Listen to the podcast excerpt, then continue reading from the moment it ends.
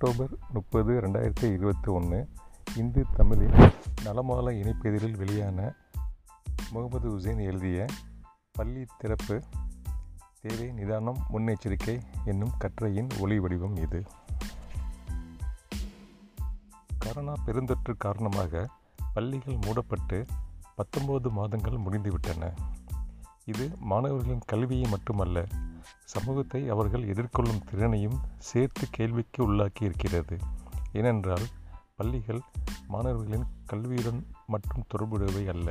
அவர்கள் சமூகத்தை எதிர்கொள்ள உதவும் சமூக அறிவையும் சேர்த்தே வழங்குபவை.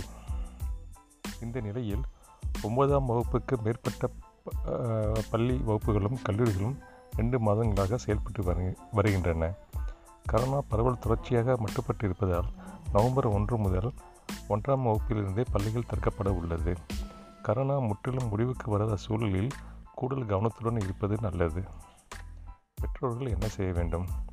கடந்த ஒன்றரை ஆண்டுகளில் வீட்டில் இருந்து படிப்பது மாணவர்களுக்கு இயல்பாக இருக்கக்கூடும். இதனால் பெற்றோரை பிரிந்து பள்ளி செல்வதும் பாதுகாப்பான பழகிய சூழலில் இருந்து மற்றவர்கள் கூடும் பள்ளிக்கு செல்வதும் நண்பர்களை சந்திப்பதும் சில குழந்தைகளுக்கு அச்சம் அளிப்பதாக இருக்கலாம். இந்த மனத்தடையை அகற்றி அவர்களுக்கு ஊக்கம் அளிப்பதற்கு பெற்றோர்கள் செய்ய வேண்டிய ஐந்து எளிய வழிமுறைகள். ஒன்று அன்றாட நடவடிக்கைகள். கரோனா பொது முற்கத்தால் மாணவர்களின் அன்றாட நடவடிக்கைகள் சீர்குலைந்திருக்கின்றன பள்ளிகள் திறக்கப்பட உள்ள சூழலில் அவர்களின் பழக்க வழக்கங்களை கரோனாவுக்கு முந்தைய நிலைக்கு மாற்றி அமைப்பது அவசியம். ஒரு நிலையான குறித்த நேரத்தில் உறங்க வைப்பது விழிக்க செய்வது சாப்பிட செய்வது போன்ற மாற்றங்களுக்கு குழந்தைகளை பெற்றோர்கள் மெதுவாக பழக்கப்படுத்த வேண்டும். இதை கண்டிப்புடன் அமல்படுத்தாமல் அவர்களுடன் பேசி புரிய வைத்து நடைமுறைப்படுத்த வேண்டும். ரெண்டு நேரம் கொடுங்கள். பள்ளிக்கு செல்வதால் மாணவர்களுக்கு உற்சாகமோ மனச்சோர்வோ அச்சமோ கவலைக்கு உள்ளாக்கும் பிற உணர்வுகளோ ஏற்படலாம். குழந்தைகளுக்கு வீடே பாதுகாப்பான இடம். எனவே விரக்தி சோர்வு பயம் போன்ற எதிர்மறை எண்ணங்களை வீட்டில் வெளிப்படுத்தவும் பகிர்ந்து கொள்ளவும் குழந்தைகளுக்கு உதவுங்கள். பொறுமையுடன் கேட்பதே அவர்களுக்காக நீங்கள் இருக்கிறீர்கள் என்பதை உணர்த்தும் ஆசுவாசப்படுத்தும். மூன்று கவலைகளை அங்கீகரியுங்கள்.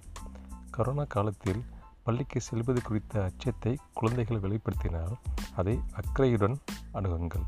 நீங்களும் ஆசிரியர்களும் அவர்களை பொறுப்புடன் பார்த்து கொள்ள முடியும் என்கிற நம்பிக்கையை ஏற்படுத்துங்கள். அவர்களின் அச்சத்துக்கான காரணம் எதுவாக இருந்தாலும் அதை அங்கீகரித்து குழந்தைகளின் உணர்வுக்கு மதிப்பளியுங்கள். நாலு. அறிவு காட்ட பழக்கங்கள். கரோனா காலத்தில் ஒவ்வொரு குழந்தையும் வெவ்வேறு விதமான அனுபவங்களை சவால்களை இன்னல்களை எதிர்கொண்டிருக்கக்கூடும். பிறரின் உணர்ச்சிகளை புரிந்து கொள்வதற்கு உங்கள் குழந்தையை பழக்குவது பிற மாணவர்களின் நிலையை அவர்கள் புரிந்து கொண்டு பரிவுடன் அணுக உதவும். அது அவர்களுக்கு நல்ல நட்பையும் ஏற்படுத்தி கொடுக்கும். ஐந்து. நம்பிக்கையை விதையுங்கள். சூழல் எவ்வளவு சவாலானதாக இருந்தாலும் அந்த சூழலுக்கு ஏற்றவாறு குழந்தைகள் எளிதில் தகவமைத்துக் கொள்வர். பள்ளிகளில் மகிழ்ச்சியாக இருந்த தருணங்களை குழந்தைகளுக்கு நினைவூட்டுங்கள் அது அவர்களுக்கு நம்பிக்கை அளிக்கும். பள்ளி செல்லும் ஆவலை அதிகரிக்கும். பள்ளியில் இருந்து திரும்பும் குழந்தையின் நடத்தையில் குறிப்பிடத்தக்க மாற்றம் தெரிந்தால் உடனே பள்ளியை தொடர்பு கொள்ளுங்கள். தேவைப்பட்டால் மருத்துவ உதவியை பெற தயங்காதீர்கள். ஆசிரியர்கள் என்ன செய்ய வேண்டும்? பள்ளிக்கு வரும் மாணவர்களில் சிலர் மன அழுத்தம் பதற்றம் அச்சம் சோகம் போன்ற மனச்சிக்கல்களுடன் இருக்கலாம். சிலர் வீட்டில் நிகழ்ந்த வன்முறை வன்முறைகளாலோ இழப்புகளாலோ பாதிக்கப்பட்டிருக்கக்கூடும்.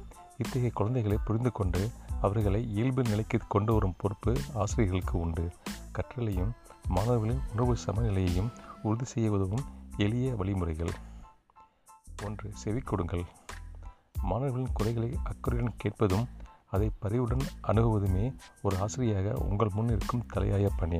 ஒவ்வொரு மாணவரும் தனியாக சந்தித்து உரையாடுவதற்கு வாய்ப்பு கொடுங்கள். கவலை கொள்ள வைக்கும் அளவுக்கு முக்கியமான விஷயத்தை மாணவர்கள் உங்களிடம் பகிர்ந்தால் தாமதிக்காமல் உரியவர்களின் கவனத்துக்கு எடுத்து செல்லுங்கள். ரெண்டு கவனியுங்கள். மாணவர்களுக்கு கல்வி கற்பிக்க முன்னர் அவர்கள் எப்படி இருக்கிறார்கள் என்பதை அறிந்து கொள்ள நேரம் ஒதுக்க வேண்டும். சிலருக்கு கவனம் செலுத்துவதில் சிரமம் இருக்கலாம். கற்றல் வழக்கமான நிலைக்கு திரும்ப அதிக காலம் தேவைப்படலாம். மாணவர்கள் ஓய்வெடுக்கவும் பள்ளிகளில் நிம்மதியாக உழவவும் மாணவ நண்பர்களுடன் மீ நண்பர்களுடன் மீண்டும் இணையவும் தேவைப்படும் வாய்ப்புகளை உருவாக்கி கொடுங்கள். மூன்று சரியான தகவல்களை தெரிவியுங்கள்.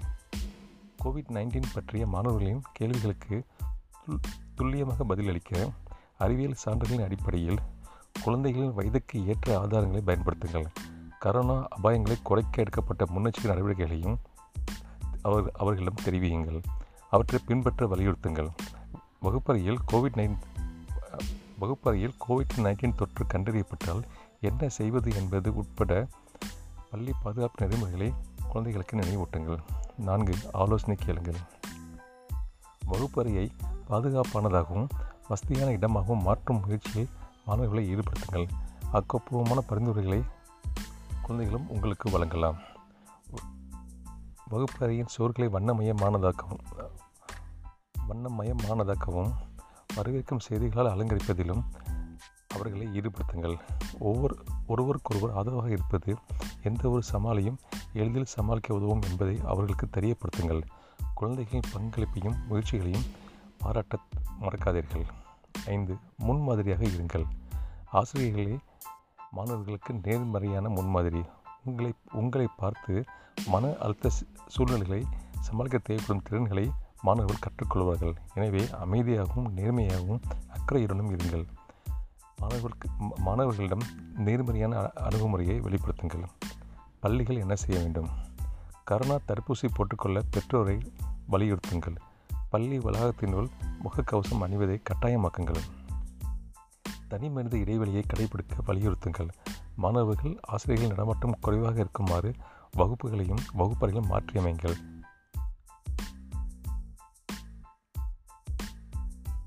இருக்கை இருக்கையிலோ திறந்த வெளியிலோ சிறு குழுவாக மாணவர்கள் உணவு உண்ணுமாறு வலி அறிவுறுத்துங்கள்.